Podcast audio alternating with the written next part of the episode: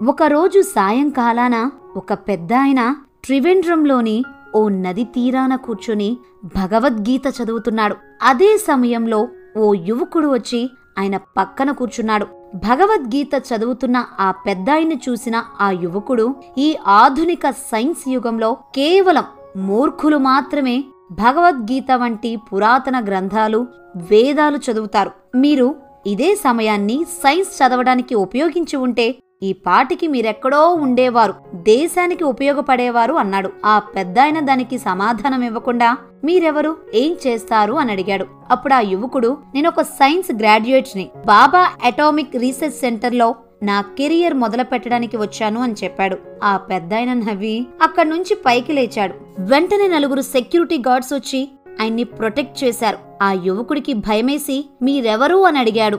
ఆ పెద్దాయన నేను Bhabha atomic research centre chairman Vikram సారాబాయినని నవ్వుతూ చెప్పాడు. ఆ యువకుడు సిగ్గుతో తల వంచి ఆయన్ని క్షమించమని అడిగాడు. సారాబాయి అతన్ని క్షమించి గుర్తుంచుకో ప్రతి క్రియేషన్ వెనుక ఓ క్రియేటర్ ఉంటాడు. ఇది ఎటువంటి కాలమైనా మనం దేవుణ్ణి మర్చిపోకూడదు అని చెప్పారు. భగవద్గీత. భగవద్గీత అంటే భగవంతుడి గీత. ఇక్కడ గీత అంటే ప్రధానంగా రెండు అర్థాలున్నాయి. ఒకటి పాట రూపంలో ఉన్న గీత రెండవది లక్ష్మణ రేఖ వంటి గీత. ఇది మనుషులకు భగవంతుడు గీసిన గీత.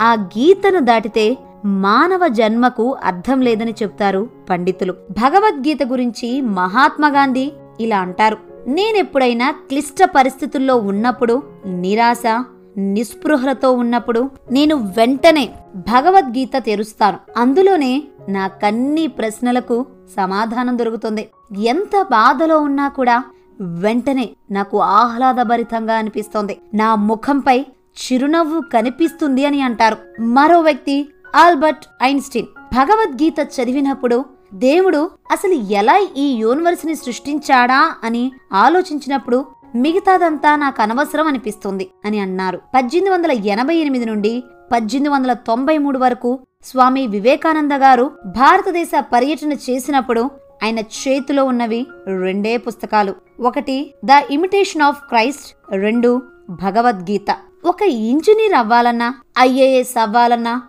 డాక్టర్ అవ్వాలన్నా ఎన్నో పుస్తకాలు చదవాలి. కానీ ఒక గొప్ప వ్యక్తిగా మారాలంటే కేవలం ఒక పుస్తకం చదివితే చాలు. అదే భగవద్గీత. ఋగ్వేదం యజుర్వేదం సామవేదం అథర్వవేదం మరియు సమస్త వేద గ్రంథాల్లోని సారాంశమే భగవద్గీత. ఈ గ్రంథంలో ఉన్న విషయాలు కేవలం ఒక మనిషికి ఒక మతానికి ఒక దేశానికి ఒక జనరేషన్కే పరిమితం కాదు. ఎన్ని యుగాలైనా ఈ సందేశం అందరికీ వర్తిస్తుంది. మన సనాతన ధర్మంలో అత్యంత ప్రముఖమైనవన్నీ కేవలం ఒక వ్యక్తికే చెప్పబడ్డాయి. శ్రీ రామాయణంలో సంక్షేప రామాయణాన్ని నారదుల వారు వాల్మీకి కొక్కరికే చెప్పారు. ఆదిత్య హృదయాన్ని అగస్త్య మహర్షి రాముల వారికొక్కరికే చెప్పారు. భాగవతాన్ని పరీక్షితులకొక్కరికే సుఖబ్రహ్మ చెప్పారు. భగవద్గీతను కురుక్షేత్ర సంగ్రామ భూమి యందు అర్జునికొక్కడికే కృష్ణులు వారు బోధ చేశారు. భగవద్గీత గొప్పదనం గురించి పండితులు ఒక్క శ్లోకంతో చెప్తారు. సర్వోపనిషుద్ధో గావ దోగ్ధ గోపాలనందన పార్థో వత్సః సుధీర్భోక్త దుగ్ధం గీతామృతం మహత్. అంటే గోపాల నందనుడైన శ్రీకృష్ణుడు ఉపనిషత్తులు అనే గోవుల నుండి అర్జునుడు అనే దూడ కడుపు నిండడానికి గీత అనే అమృతాన్ని పితికాడు అని అంటారు. భగవద్గీతను వినాయకులు వారి చేత వేదవ్యాసులు వారు రాయించారు. ఆ తర్వాత శంకరాచార్యులు స్వామి వివేకానంద వంటి మహానుభావులు వ్యాఖ్యానాలు రాసి భగవద్గీతను అందరికీ చేరువ చేశారు. ఇందులో దాదాపుగా ఏడు వందల ఒక్క శ్లోకాలు పద్దెనిమిది అధ్యాయాల్లో శ్రీకృష్ణ పరమాత్ముడు అర్జునుడికి ఉపదేశం బోధించారు. శ్రీకృష్ణుడు ఐదు వందల డెబ్బై నాలుగు శ్లోకాలు అర్జునుడు ఎనభై ఐదు సంజయుడు నలభై ఒకటి ధృతరాష్ట్రుడు ఒక శ్లోకంగా కలిసి మొత్తంగా కలిసి ఏడు వందల ఒక శ్లోకాలు చెప్పారు. ఇక ఇప్పుడు భగవద్గీత గురించి క్లుప్తంగా తెలుసుకుందాం. పూర్వం భూమండలాన్ని పాలించిన భరత మహారాజు నుండి వచ్చిన కురు వంశమునందు ధృతరాష్ట్రుడు మరియు పాండురాజు జన్మించారు. భరత మహారాజు పేరు నుండే మహాభారతము అని పేరు వచ్చింది. పెద్దవాడైన ధృతరాష్ట్రుడు పుట్టు గుడ్డివాడైన కారణం చేత అతనికి చెందవలసిన సింహాసనం తమ్ముడు పాండురాజుకు దక్కింది. కాని పాండురాజు చిన్నతనంలోనే మరణించడం వల్ల అతని ఐదుగురు పిల్లలు ధర్మరాజు భీముడు అర్జునుడు నకుల సహదేవులు ధృతరాష్ట్రుడి రక్షణలోకి వచ్చారు. పాండురాజు మరణించడం వల్ల తాత్కాలికంగా ధృతరాష్ట్రుడు రాజయ్యాడు. ఈ విధంగా కౌరవులు పాండవులు ఒకే చోట పెరిగి పెద్దవారయ్యారు. వారిరువురికి ప్రవీణుడైన ద్రోణిని చేత యుద్ధ శాస్త్రాలలో శిక్షణ ఇప్పించారు పాండవులపై ధృతరాష్ట్రుడికి ఉన్న అసూయే ధృతరాష్ట్రుడి పెద్ద కొడుకు దుర్యోధనుడికి కూడా ఉంది. తండ్రి కొడుకులిద్దరూ కలిసి పాండవులను చంపడానికి అనేక కుట్రలు చేశారు. కానీ వారి పినతండ్రి విదురుడు మరియు వారి మేనమామ అయినటువంటి శ్రీకృష్ణుల వారు కలిసి పాండవులను రక్షించేవారు. శ్రీకృష్ణుల వారు సామాన్య మానవులు కారు. భూమిపై అవతరించిన దేవదేవుడు. వారి మద్దతు పాండవులకు ఉందన్న విషయం తెలిసి కూడా దుర్యోధనుడు పాండవులను జూదానికి పిలిచి రాజ్యాన్ని హరించి వారిని పదమూడు సంవత్సరాలు వనవాసానికి పంపించారు. వనవాసం నుంచి తిరిగి వచ్చిన తర్వాత పాండవులు ధర్మంగా రాజ్యాన్ని దుర్యోధను నుండి అర్థించారు. కాని దుర్యోధనుడు మొండిగా నిరాకరించారు. సరే రాజ్యం వద్దు. ఒక ఐదు ఊళ్ళు ఇవ్వండి. అవి పాలించుకుంటామని చెప్పినా కూడా వారికి సూదంత స్థలం కూడా ఇవ్వనని దుర్యోధనుడు మొండిగా సమాధానమిచ్చాడు. ఇన్ని రోజులు మౌనంగా ఓర్పుగా సహనంతో ఉన్న పాండవులకు యుద్ధం అనివార్యమనిపించింది. ప్రపంచ రాజులందరూ రెండు భాగాలుగా విడిపోయి కొందరు కౌరవుల పక్షం వహించగా మరికొందరు పాండవుల పక్షం వహించారు. శ్రీకృష్ణుల వారు స్వయంగా పాండవుల రాయబారిగా వెళ్ళి శాంతికి ప్రయత్నించారు కాని యుద్ధం తప్పదని అందరూ అన్నారు. కౌరవులు శ్రీకృష్ణుడి బదులు అతని సైన్యాన్ని గుర్రాలను కోరగా పాండవులు మాత్రం శ్రీకృష్ణుణ్ణి కోరుకున్నారు. ఈ విధంగా శ్రీకృష్ణుల వారు అద్భుత విలుకాడైన అర్జుని యొక్క రథసారథ్యాన్ని చేపట్టి పార్థ సారథి అయ్యారు. యుద్ధ సన్నద్ధులై ఇరుపక్షాల వారు వ్యూహంగా నిలబడి ఉండగా ధృతరాష్ట్రుడు ఆత్రంగా తన కార్యదర్శి అయిన సంజయుణ్ణి ఇలా అడిగారు. ధర్మక్షేత్రే కురుక్షేత్రే సమవేత యుయుత్సవ మమక పాండవాశ్చైవ కిమకుర్వత సంజయ అంటే ఓ సంజయ పుణ్యభూమి అయిన కురుక్షేత్రంలో యుద్ధకాంక్షతో నా పుత్రులైన దుర్యోధనులు పాండు పుత్రులైన యుధిష్ఠిరాదులు కలిసి ఏం చేశారు అని అడిగాడు. ఈ శ్లోకంలో ఉన్న ప్రశ్నతోనే భగవద్గీత మొదలవుతుంది. సంజయుడు వేదవ్యాస మహర్షి శిష్యుడు. సంజయుడు క్షత్రియుడు కాదు సూతపుత్రుడు గవల్గనుడి కుమారుడు. ధృతరాష్ట్రుడికి బంధువు కాదు ధృతరాష్ట్రుడికి ఆంతరంగిక కార్యదర్శి మరియు వారి మంచి కోరే సన్నిహితుడు. ధృతరాష్ట్రుడికి నమ్మిన బంటు సంజయుడు. ప్రతి చిన్న విషయాన్ని ధృతరాష్ట్రుడికి చెప్పి ఆయనకు కళ్ళు లేని లోటును తీర్చినవాడు సంజయుడు. వేదవ్యాస మహర్షి సంజయునికి దివ్య దృష్టిని ప్రసాదించి ధృతరాష్ట్రునితో ఇలా అంటారు ఓ రాజేంద్ర ఈ సంజయుడు నీకు ఎప్పటికప్పుడు యుద్ధ వార్తలను అందజేస్తూ ఉంటాడు. తన సూక్ష్మ శరీరంతో యుద్ధ భూమి మొత్తం తిరిగినా అతనికి ఎటువంటి హాని జరగదు. అక్కడ ఎప్పుడు ఏ వీరుడు ఎవరితో తలపడుతున్నాడు? ఎటువంటి యుద్ధ వ్యూహాలను అమలుపరుస్తున్నారు? ఎవరు వీరమరణం పొందారు వంటివన్నీ సంజయుడు కళ్ళకు కట్టినట్లు నీకు వివరిస్తాడు. శ్రీకృష్ణుడు అర్జునునికి భగవద్గీత చెబుతున్నప్పుడు తన దివ్య దృష్టితో ఉన్నది ఉన్నట్లుగా ధృతరాష్ట్రునితో చెప్పిన వ్యక్తి సంజయుడు. అంతేకాదు శ్రీకృష్ణుల వారు తమ విశ్వరూపాన్ని అర్జునునికి చూపినప్పుడు సంజయుడు కూడా ఆ దివ్యమైన విశ్వరూపాన్ని చూడగలుగుతాడు. అంతటి మహానుభావుడు సంజయుడు.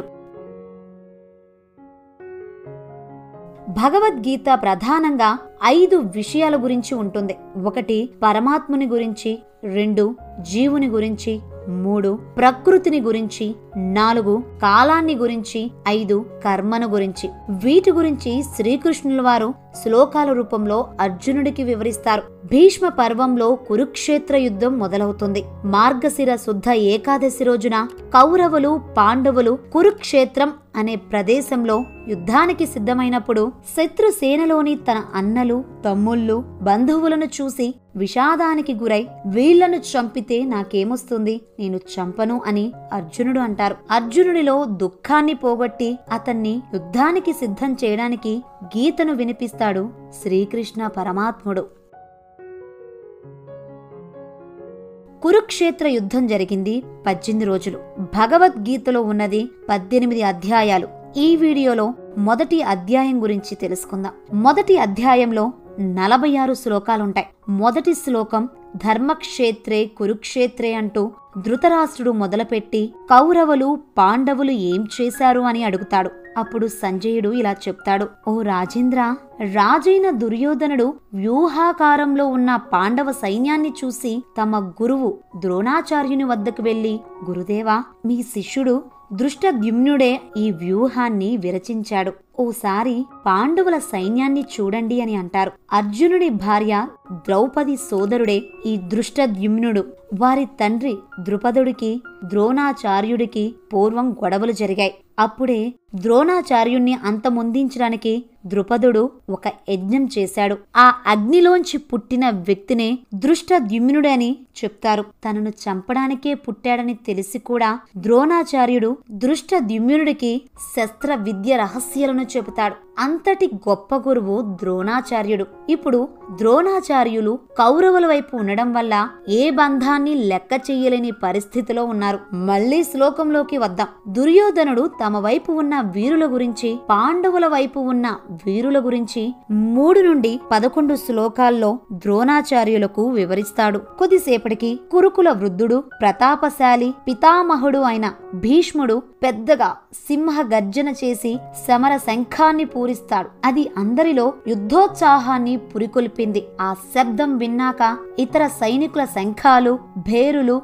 డోళ్ళు మృదంగాలు ఒక్కసారిగా మోగిపోయాయి. శ్రీకృష్ణుడు పాంచజన్యం అనే శంఖాన్ని అర్జునుడు దేవదత్తం భీముడు పౌండ్రం అనే శంఖం ధర్మరాజు అనంత విజయమనే శంఖం నకుల సహదేవులు సుఘోష మణిపుష్పకాలనే శంఖాలను పూరించారు. అప్పుడు అర్జునుడు శ్రీకృష్ణునితో ఇలా అంటాడు సేనయోరుభయోర్ మధ్యే రథం స్థాపయేయే అచ్యుత అని అంటే ఓ అచ్యుత యుద్ధ సంసిద్ధులైన ధృతరాష్ట్ర పుత్రులను మరియు ఈ మహాయుద్ధంలో ఎవరెవరితో నేను పోరాడాలో చూడాలి కాబట్టి శ్రీకృష్ణ ఈ రథాన్ని రెండు సైన్యాల మధ్యలో నిలుపు అంటాడు. అర్జునుడు చెప్పినట్లే శ్రీకృష్ణుడు రెండు సేనల మధ్య రథాన్ని నిలిపి పార్థ యుద్ధానికి సిద్ధమైన ఈ కౌరవులను చూడు అని అంటారు. అప్పుడు పార్థుడు రెండు సేనలలో ఉన్న వారి బంధువులను తాత భీష్మ పితామహుణ్ణి గురువు ద్రోణాచార్యుణ్ణి మేనమామలను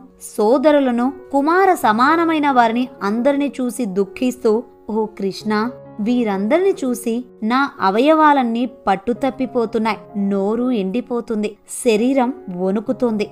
చేతి నుండి గాండివం జారిపోతుంది. వీరందరినీ చంపడం వల్ల ఏం ఒరుగుతుంది? నాకే విజయము రాజ్యము సుఖభోగాలు అవసరం లేదు. నాకు వీరిని చంపడం ఇష్టం లేదు. ఈ భూమినే కాదు ముల్లోకాల రాజ్యాన్ని పొందడానికైనా కూడా వీరిని చంపలేను. వీరిని చంపితే కులశ్రీలు వినష్టులవుతారు. కులస్త్రీలు చెడిపోతే వర్ణ సంకరం అవుతుంది. వర్ణ సంకరమైతే కుల జనులంతా నరకానికి పోతారు. పిండ ప్రదానం చేయకపోవడం వల్ల పితృదేవతలు కూడా నరకానికి వెళ్తారు. అయ్యో! మనం ఎంత మహాపాపాన్ని చేయడానికి పూనుకున్నామని విషాదం చెంది ఎక్కుపెట్టిన విల్లును పడేసి రథ మధ్యలో కూలబడ్డాడు. అందుకే మొదటి అధ్యాయాన్ని అర్జున విషాద యోగం అంటారు. ఇందులో శ్రీకృష్ణ భగవానుడు ఒక్కసారి కూడా అర్జుని భావాలకు విషాదానికి అడ్డు చెప్పలేదు. గీతను కృష్ణుల వారు అర్జునునికి ముందే చెప్పి ఉండొచ్చు. ఏ విషయం ఎప్పుడు చెప్పాలో అప్పుడు చెప్తేనే ఆ పదాలకు విలువ ఉంటుంది. అందుకే శ్రీకృష్ణుల వారు అర్జుని దుఃఖం మొత్తం బయటపడే వరకు వేచి ఉండి ఆ తర్వాతే గీతను బోధించారు. గురువు అనేవాడు ముందు శిష్యుడి ప్రశ్నను అతని డౌట్స్ను పూర్తిగా విన్న తర్వాతే పరిష్కారం చెబుతాడు. స్వయంగా శ్రీకృష్ణ భగవానుడే మానవ జాతిని ఉద్దేశించి గీతను బోధించడం వల్ల ఆయన జగద్గురు అయ్యారు. అందుకే కృష్ణం వందే జగద్గురుం అంటాం. వచ్చే భాగంలో శ్రీకృష్ణ భగవానులు అర్జునునితో ఏం పలికారనేది తెలుసుకుందాం. ఈ వీడియో నచ్చిన వారు కృష్ణం వందే జగద్గురం అని కామెంట్ చేయండి. ఈ వీడియో మీకు నచ్చిందనే అనుకుంటున్నాం. నచ్చితే లైక్ చేయండి షేర్ చేయండి కామెంట్ చేయండి. ఇలాంటి మరిన్ని బుక్ సమరీస్ కోసం ఈ స్మార్ట్ ఇన్ఫోకి సబ్స్క్రైబ్ అవ్వండి. Thank you.